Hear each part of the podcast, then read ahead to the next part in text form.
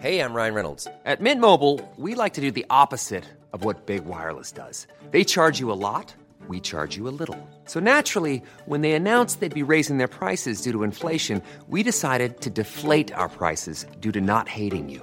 That's right. We're cutting the price of Mint Unlimited from $30 a month to just $15 a month. Give it a try at mintmobile.com slash switch. $45 upfront for three months plus taxes and fees. Promo rate for new customers for limited time. Unlimited more than 40 gigabytes per month. Slows. Full terms at mintmobile.com. There's never been a faster or easier way to start your weight loss journey than with PlushCare. PlushCare accepts most insurance plans and gives you online access to board-certified physicians who can prescribe FDA-approved weight loss medications like Wegovy and Zepbound for those who qualify. Take charge of your health and speak with a board-certified physician about a weight loss plan that's right for you. Get started today at plushcare.com slash weight loss. That's plushcare.com slash weight loss. plushcare.com slash weight loss.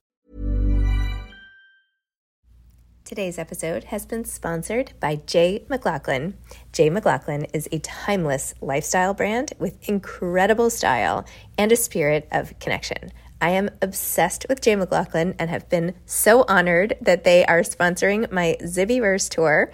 It just so happens that the tour goes to so many communities and areas of the country that have Jay McLaughlin stores. And I love that the brand is philanthropic through Jay McLaughlin's local and loyal programming host store events to give back to organizations that are meaningful to Jay McLaughlin's local communities. I also love the fact that the clothes are just so chic. They make me feel polished and modern. And the best part is that most of the line comes in fabrics that don't wrinkle.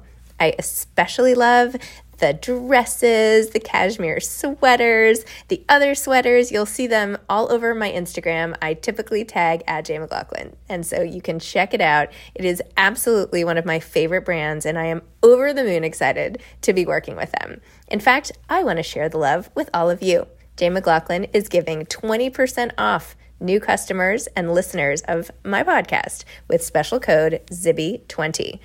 Capital Z I B B Y 20. That's 20% off for new customers and listeners of the podcast with special code capital Z Zibby 20. Take advantage of it today. My favorites are this white, open, long cashmere sweater that I've been wearing on every flight that I've taken on this tour. I have a blue with light blue horizontal striped sweater, several dresses I even wore on Good Morning America. Check it out, Jay McLaughlin. Thanks so much.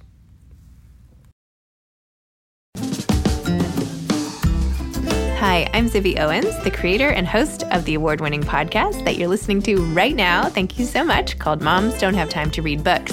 It is a daily podcast, 365 days a year, and each day we talk to an author about all of the things related to their career, their book, their life, and more in 30 minutes or less because who has time?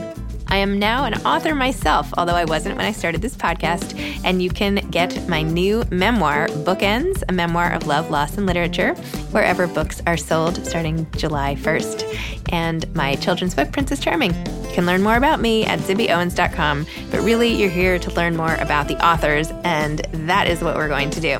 Also, be sure to check out all the other podcasts in the Zcast Podcast Network. You can learn more at zcastnetwork.com and definitely check out those shows as well. I hope you'll all check out the all new Zibby Mag, Z I B B Y M A G, the literary lifestyle destination with essays, book news, a lit lifestyle feature, and even some classes. Check it out, zibbymag.com. Jordan Salama is the author of Every Day the River Changes, Four Weeks Down the Magdalena. And let me just say from the outset that if there is a young writer who you should follow who has a huge career ahead of him, it is this guy. Jordan is a writer and journalist whose work has appeared in National Geographic Magazine, The New York Times, Scientific American, Smithsonian, and more. His first book, Every Day the River Changes, Four Weeks Down the Magdalena, chronicles his journey down the greatest river in Colombia. Upon its publication in November 2021, it was named a Kirkus Review's Best Book of 2021 and a top travel book of the season by the New York Times Book Review. A 2019 graduate of Princeton University, he lives in New York. 2019. When I'm recording this, it is 2022, and he has already accomplished all of this. I was ridiculously impressed by him, and if I could pick a star to follow, it would be his. Welcome, Jordan. Thank you so much for coming on Moms Don't Have Time to Read Books. It's so fun to have you. Thanks for having me. I am so impressed with you for so many reasons. I know you and I connected, what, a year ago at this point? Like so long ago. Not only was your book beautifully written and amazing, and I learned so much um, that I didn't know about the whole region, and you know, it's it was amazing. But your National Geographic articles are so awesome. You are just I, I feel like you are going to win every big award in the journalism space, travelogue, everything. Like, I don't know. I'm just. I don't know about that. I would. I would pin my. uh You know, in the author stock market, I would. I would like go long on on your stock. Thank you. I appreciate that. Wait. So let's start. Let's start a little bit with the book and tell tell listeners about how it came out of how well start with the first trip from Princeton when you went down there and then when you went back and how it became a book on the Magdalene River and just the whole thing. Sure, definitely. So this book started out as my college thesis and then was kind of expanded and adapted to become what is today Every Day the River Changes. And it started out where the idea kind of was planted when I had a chance to go to Colombia for the first time in 2016. I was a freshman in college. I'd never traveled alone by myself, you know, before to another country. And of course, Colombia as a country kind of in the United States conjures up these preconceptions, preconceived notions of violence, of war, and everybody was terrified for me. Everybody thought that I was going to basically be yeah, kidnapped yeah. or killed going to Colombia. It was pre-peace deal, and and everybody I told about this had some kind of negative reaction, except for one person, and this was uh, my childhood piano teacher, who then had become a family friend. I'd long stopped taking piano lessons. She said to me, "Oh my God, this is amazing! You can stay with my grandmother, and she'll take care of you."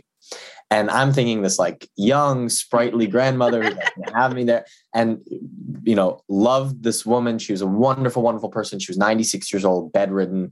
Um, she had an aide in the house. And the only thing that she had kind of control over me was that she would lock the door with a key at 7 p.m. and not let me leave after the sun went down because this was her way of kind of keeping me safe. Now, what happened? That meant that I was I had nothing to do. I didn't bring a phone in 2016 to Colombia because people told me people would steal my phone. Now, this is all again tells you how overblown these things are. And of course, when thinking about traveling and security and everything, like there's always a measured approach that should be done. But I went kind of blind and taking people's a bit crazy advice.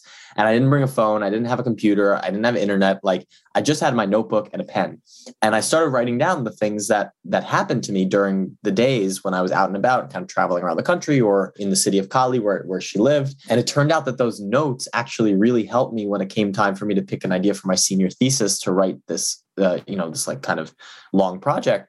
Um, and everybody I met talked about the Magdalena River as this like magical place to understand Colombia. And of course, as somebody who just came from this experience of misunderstanding of Colombia, I wanted to understand this vastly diverse and beautiful country that I came to be very interested in. And so I decided to go back and travel the entire length of this river from source to sea and live with the people who live along its banks. And that's the book. Every day the river changes.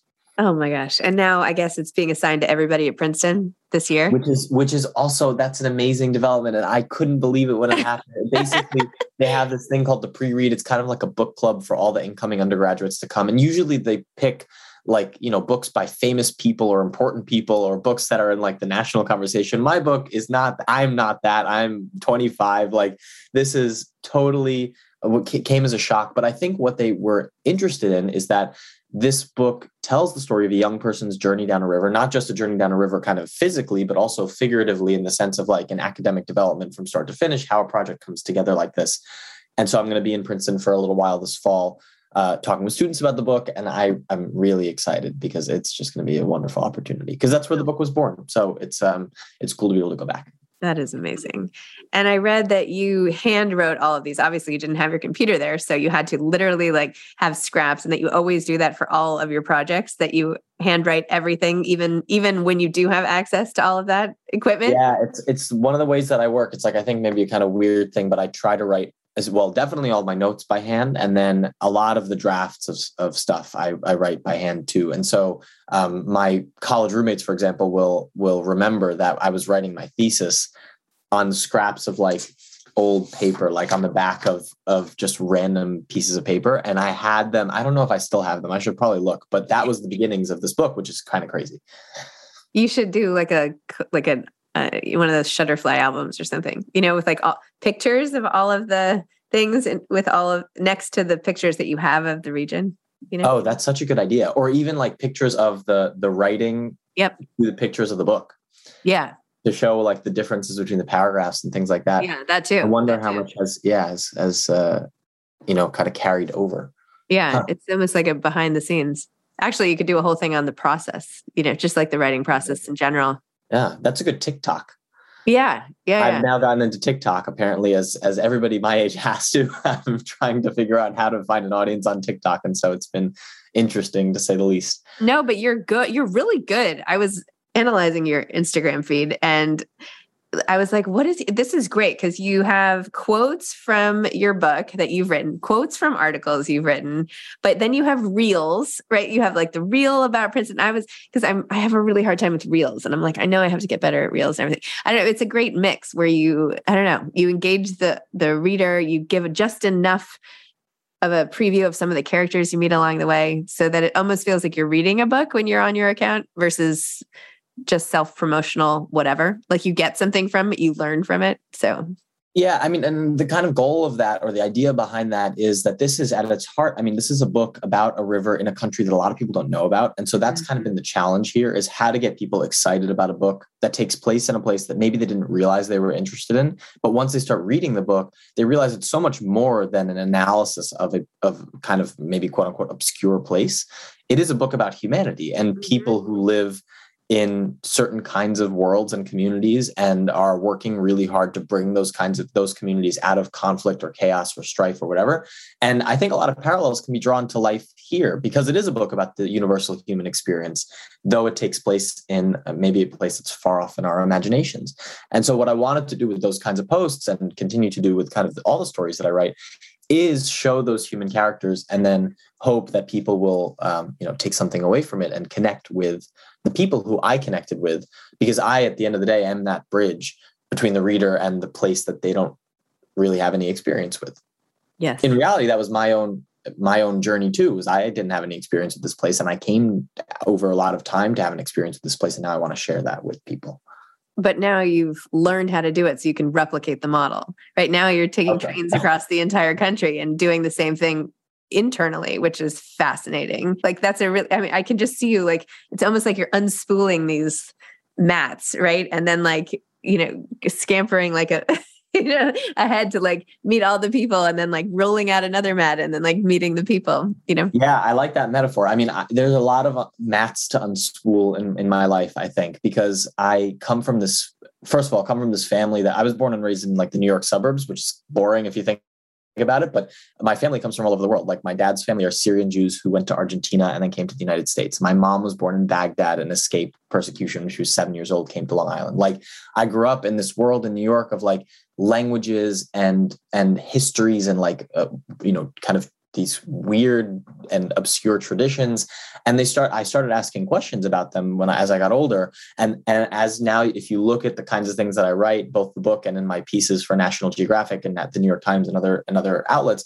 it's like you can kind of look back into my own history my own life and say oh that's why he's interested in that that makes sense because I don't know uh, why am I interested in trade routes? Because I had a great great great grandfather who was a you know uh, uh, on the Silk Road with a caravan of a thousand camels. And my grandma used to tell me stories about him when I was a kid. Like I'm really interested in the Silk Road. I'm interested in traveling salespeople things like that. So journeys that connect disparate places and peoples and cultures it's all it, it all has a source and i'm just kind of like picking the different threads now and i think for my whole life i'm just going to be unspooling those different mats or yarns or whatever you want to call it Oh my gosh. I loved your description of the Biblioburro in Colombia. Tell tell me more about that. yes so the biblioburro is uh, a school teacher named luis soriano who started about 20 years ago maybe 25 years ago now actually it's been a long time delivering books on a donkey to his children, his school, you know, students who live in rural areas and don't have access to libraries of their own and can't read at their own houses. So he learned when he was, you know, kind of a young teacher just starting out that the reason why his, his students weren't progressing in reading was because they didn't have the chance to practice at home because they didn't have books in their houses. And they also didn't have places to go nearby because they had to walk really far to get to the school where the books were. So he decided he was going to bring the books to them. And because it's such a rural, hard to get to area, he travels with these two uh, donkeys Alfa and Beto for Alfabeto and goes through the countryside with these books on these donkeys. And it's kind of this magical realism, real life story of this literally superhero who has made lifted up a whole community with literacy and stories and he's just an amazing person wow so wild i feel like you did a lot to dispel the common misperceptions some accurate some completely inaccurate about colombia and how it's all drug cartels and cocaine and you know you, you, one of your scenes in the beginning is you know, wondering what the fishing boats were and then uh, hearing all these stories about potential executions coming and what the boats do and how they're really ferrying cocaine in the middle of the night and all of this all of these things. And yet as you go through the country and meet all these people you're like well this is not so bad you know? Yeah. tell me about what it's like for the people. When you have a, a this mis not misguided but when one thing about a country is so magnified as as how do you then get rid of that, sort of discard that and and and peel the onion, if you will, and find the real people and the real stories. And what do they think about you know it's like when i used to travel when i was a teenager and i like went to france and everybody was like oh you're an american. That means like you wear a fanny pack and jeans and you know I mean? i'm like well i don't wear a fanny pack. I'm not a terrible american. Like i'm i'm amazing you know? Like, yeah. Um, tell me a little bit about that and these cultural stereotypes yeah, well, I mean, every country has a has cultural stereotypes that it suffers from, right? And and Colombia is is no exception. I mean, Narcos alone, just that show on Netflix, yeah. has dispelled so many negative perceptions about this place. And um, you know, it's it would be naive to say that this is a country without problems, right? This is a perfect place, so safe. Like, let's you know, you know, it's a fantastic paradise. No, that's not the case at all. But it's also not a you know completely blood-ridden disaster for every single person who goes there or lives there. Obviously the truth is always as always somewhere in the middle. And what this book tries to do is not only give the perspective of the outside traveler me you know i did not I, I mean i was very kind of cautious about the way i was going about this trip. I didn't feel kind of unsafe at all during the time i was i was traveling down the river. But also kind of digging deep into the life experiences of people who actually live there and go through life in these places day to day and in those cases sometimes you know it's all fine. And sometimes, as in the case with this one um, anthropologist who I went into the Andes with, um, it could, you know, be deadly, very deadly. Uh, his name was Luis Manuel Salamanca, and he was murdered a year after I met him. So there's a perfect example of how you know that this kind of specter of of war and post-conflict trauma and violence and kind of a continuing challenge to fix security issues in a very complicated place were definitely surrounding me. And I was finding out about those things in some ways the hard way. But by no means is it kind of a, a one-sided story or, or, you know a, a universal situation in, in any of these cases it's it's just different for everybody and that's what i tried to show in this book through anecdotes and and lived experiences of regular hey i'm ryan reynolds. Recently i asked mint mobile's legal team if big wireless companies are allowed to raise prices due to inflation. They said yes. And then when I asked if raising prices technically violates those onerous two year contracts, they said, What the f are you talking about, you insane Hollywood ass? So to recap, we're cutting the price of Mint Unlimited from $30 a month to just $15 a month. Give it a try at mintmobile.com slash switch. $45 up front for three months plus taxes and fees. Promo for new customers for limited time. Unlimited more than 40 gigabytes per month. Slows. Full terms at mintmobile.com. Mother's Day is around the corner. Find the perfect gift for the mom in your life with a stunning piece of jewelry from Blue Nile. From timeless pearls to dazzling gemstones, Blue Nile has something she'll adore. Need it fast? Most items can ship overnight. Plus, enjoy guaranteed free shipping and returns. Don't miss our special Mother's Day deals. Save big on the season's most beautiful trends. For a limited time, get up to 50% off by going to Bluenile.com. That's Bluenile.com. Mom deserves better than a drugstore card. This Mother's Day, surprise her with a truly special personalized card from Moonpig. Add your favorite photos, a heartfelt message, and we'll even mail it for you the same day, all for just $5. From mom to grandma, we have something to celebrate every mom in your life. Every mom deserves a Moonpig card. Get 50% off your first card at moonpig.com. Moonpig.com. I also love how you write about traveling alone is the is in part not necessarily completely alone but traveling into these new places and new territories is also this way of connection for you and you talked about the pandemic and um, the isolation of that and wanting to connect and yet being able to do so with with complete strangers and how that in and of itself is transformative yeah, it's interesting because I think now if it would have been possible for me to do this in the pandemic, something like this in the pandemic, and I, I still don't think so.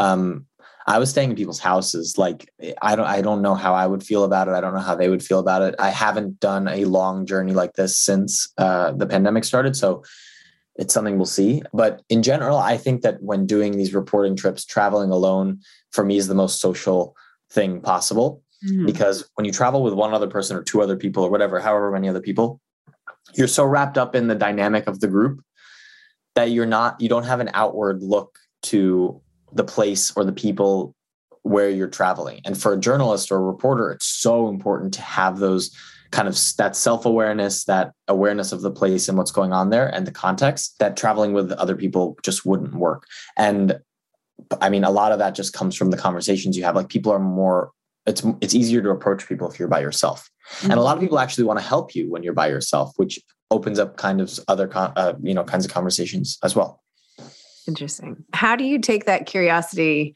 and open the door to run out and get lunch or something like when you're in your day-to-day life um, how often are you putting on that sort of reporter journalist hat and wondering about people and dipping into their stories like are you the type of person who finds out everything about the guy behind the counter at the local yes. deli. Too much, too much. My family and friends will tell you too much that I, every time I go anywhere and someone says something that is slightly interesting to me, kind of everything else goes away and I have to ask questions and learn more. One example of this is that there's this Middle Eastern, like an Iraqi cafe restaurant uh, in Yonkers near where I grew up. And um, and, you know, for a long time, there was this man who would sit in the corner booth just having tea. And after a while, I just really, really, really wanted to talk to him. And so we kind of struck up conversations. I wrote about this in the New York Times. It was kind of a friendship across that spanned generations. And it became this really beautiful thing. But I I went up to him. Like he didn't want to be bothered, I don't think, by me in the first. I don't know. I I, I never asked him. But um, but yeah, I don't know. I think, yeah, yes, I think that we could I, I like to say, and with the pandemic, this is definitely the case. It's like travel writing doesn't have to be something that you do far away. You can do it wherever you live, and you don't have to even write about it. You can do, you can like kind of uh, uh, embody these this spirit in your everyday life by learning about the people who live in your neighborhood or in a neighborhood near you or in a city near you, especially in a place like New York. My God, the city is gigantic and you have worlds and worlds and worlds in one place. It's amazing. Like you could just do these kinds of stories nearby. And in fact, when I couldn't travel because of the pandemic, I started doing a lot of work in Queens. And instead of using a river in a country as kind of a connecting thread, I used a street, Roosevelt Avenue in Jackson Heights.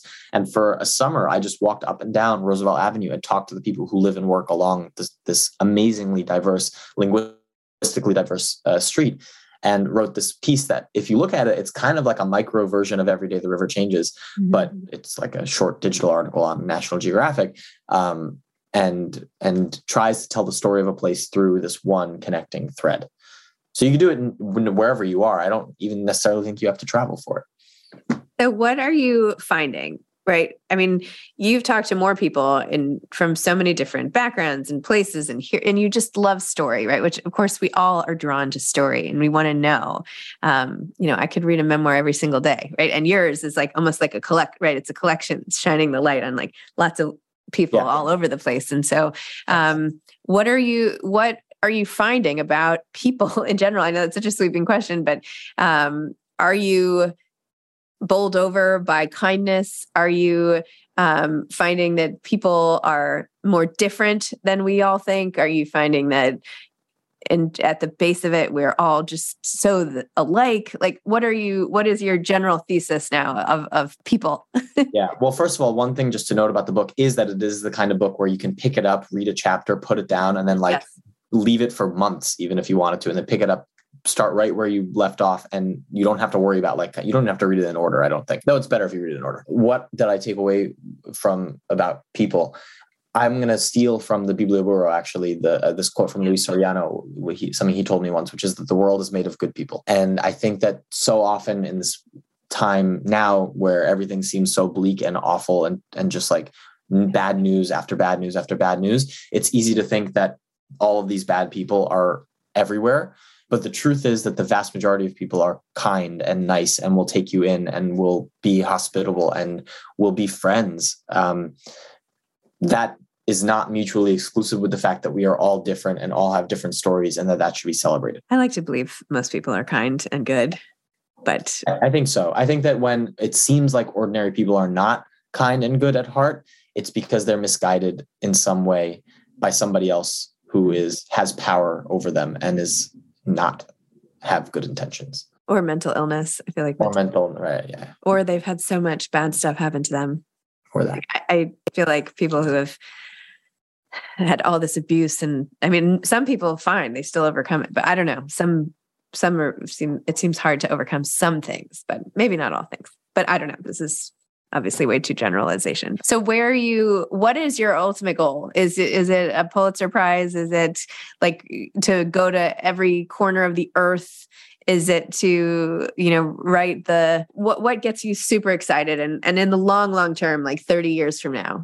Yeah, people have been asking me this question a lot recently, like just kind of Sorry, I hate asking. No, no, people no, no, no, no, no, no, not not in interviews. I mean, like friends. I mean, just like generally in life, people have been like, "Oh, so you know, do you have like something you're working towards? And the truth is, maybe this sounds like not good to say, but I just kind of want to keep doing what I'm doing now. And if I could find a way to do this where I can live well from it, which is the biggest challenge for any writer, right? Like, yep. I will do it for as long as I can find these stories and share them with the world. I have certain grand plans that are in the short term. Like I want to go to Iraq where my mom was born and I want to be the first person in my family to go back after they left 50 years ago. Like things like that.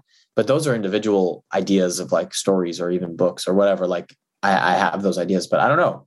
If you uh, come look for me in 30 years and I'm still writing these kinds of books and articles, then uh, I'll be a happy, happy guy. That's awesome. I love that. And aside from Iraq, next destinations on your wish list? Ooh, hmm. I want to go to. My brother's actually going to Peru this summer. He's doing something in kind of a similar way. Uh, now he's in he's in college and he has a chance to do a research project abroad, and so I'm excited for him. And he's piqued my interest in Peru. And also, I want to explore more of the United States. That train journey which I just wrote about in an article came out this week for Nat Geo. You know, finding peace on a 72 hour train across America was great. But I looked out the window and so much of it was like, oh, I want to get off here and I want to talk to people in this town. And so maybe something across the United States is next. I wonder if you shouldn't like team up with, you know, amazing documentary film people and yeah. you know, somebody like Jimmy Chin and Chai Vasarhelyi who, you know, or like a, a an awesome and then like so that people who are not anyway maybe people could get to know you that way. Maybe that would be a way in to all of your stories. If anybody's listening to this and wants to partner up with me this is the thing is like i do want to go bigger with my stories. That is a goal that i have is like i'm realizing it's sad people don't read that much and i want to find new ways to get yep. my written stories. And i'm talking more about essays and, and art and like shorter stuff now because people are inundated with content rather than books.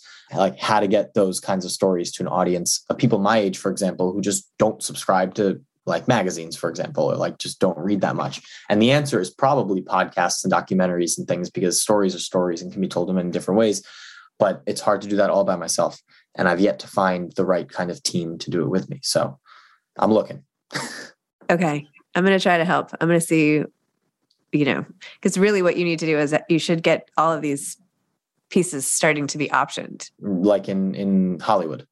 Yeah, like you should take that story from Nat Geo and and sell it into a movie. It would be a great movie. You know train I mean? across the United States. Yeah. Interesting. Why do you think it would be a good movie? Now I'm asking you. Why? I yeah. think it would be a good movie because that's something I would never do. Right. I'm not going to have the time to do that. It's something that I'm totally curious about. It's all the stories of the people, but it's really going to be the story about you. Right? Like you're going to have stuff going on. And so it's why people, why you want to watch a movie about someone climbing a mountain because people are going through something. You're learning something, you're watching, you're learning about the country. Like for right now, when I feel like the country is so divided and we're in such a bleak moment, for you to sort of bl- literally blaze a trail through the center of the nation and find what unites us, I find extremely exciting. And I feel like you could position that as as something like to band us all together and bring back this sort of spirit and show in all of your moments. And then maybe there's some through line like you working through something with your family i don't know. I, I just yeah. feel like it would be so beautiful to watch and i don't know i think it'd be really cool. Wow Thanks. Yeah, that's that sounds great to me. I mean, right? it, it, would be a visually beautiful thing for sure. Yeah. I mean, that ride was just spectacular. The kinds of scenery. Well, I guess you uh, could start by turning the whole train ride into a book. That could be the first thing if you want it. True. Or continue to ride trains across the United States and, yeah. and find stories of people because trains are a through line. So here's something I like about trains, and the rivers are the same way. Yep. Is that when I don't know, I guess maybe at all ages, but I feel like especially when you're like in your 20s and just like in college or graduating college, you think a lot about where you're going. Yeah. And like you're always thinking about plans for the future, whatever. Yeah. And trains, you don't have to worry about where you're going. You can kind of just sit there. It has a schedule, it has a set amount of time. Yeah. And just like a river, which is why I did a story about a river when I was had to do a thesis. Like yeah. I wanted to write something where the structure was kind of just laid out for me. And on a river, you don't have to worry about the direction. It all kind of, you know, lays itself out for you. Yeah. Calming in the time when nothing the book is something more like you know yeah something like what you're saying all going the same direction or tracks a journey of a country. Uh, anyway whatever. You know I'm, you, I'm, we'll you're good at this. You're i mean you know i'm sure you could turn whatever. But i, I do think that might be a, a piece for you to to focus on to to help you scale it all not that you need help. I mean, obviously, you're this amazing journalist for Ned. No, no, I need help. I need help because it's it's it's again, like I said, hard to bring it out into the world in a way that is big. Yeah, and it doesn't feel like it's just an article that the people are going to forget about after three days. And that's no, it. you should be optioning. You should you should you should also team up with like an, an agent who is in that world more. Mm-hmm. I'm going to introduce you to my agent, who, but I'm, I'm I don't do any film stuff, but he's like really good at selling articles and stories. And you probably have an agent already, but I have a literary agent who's amazing, and I thank him for every day for all that he's done for me. And but I mean, you know, we we're always interested in in partnering with others to to make things happen on a bigger scale. Yeah, more on this after after cool. the break. anyway, oh gosh, now I'm late again. Okay, Jordan, thank you so much. Thank you for coming on. I'm so excited about you. I I really am. I feel like you embody the type of like literary meets journalistic talent that I hope that there's so many more of you out there, people like you who will uh, document our world and help us all see things in a new way. And by doing so, help all of us grow. Thank you. That means a lot coming from you, especially. And I look forward to reading your book, which I got in the mail yesterday. So Thank I can't wait. Thank it's you. really exciting. Know a lot about me. yeah. Okay. Okay. All right. Take thanks. care. Okay. Bye bye. Thanks for listening to this episode of Moms Don't Have Time to Read Books. Don't forget to follow me on Instagram at Zibby Owens and at Moms Don't Have Time to Read Books. Also, sign up for my newsletter at zibbyowens.com and sign up for my virtual book club and meet lots of authors on Zoom every other week. Thanks so much to Steve and Ryan at Texture Sound for the sound editing. And thank you to Morning Moon Productions for providing this fantastic intro and outro music.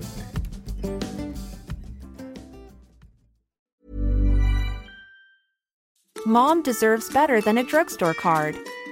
This Mother's Day, surprise her with a truly special personalized card from Moonpig.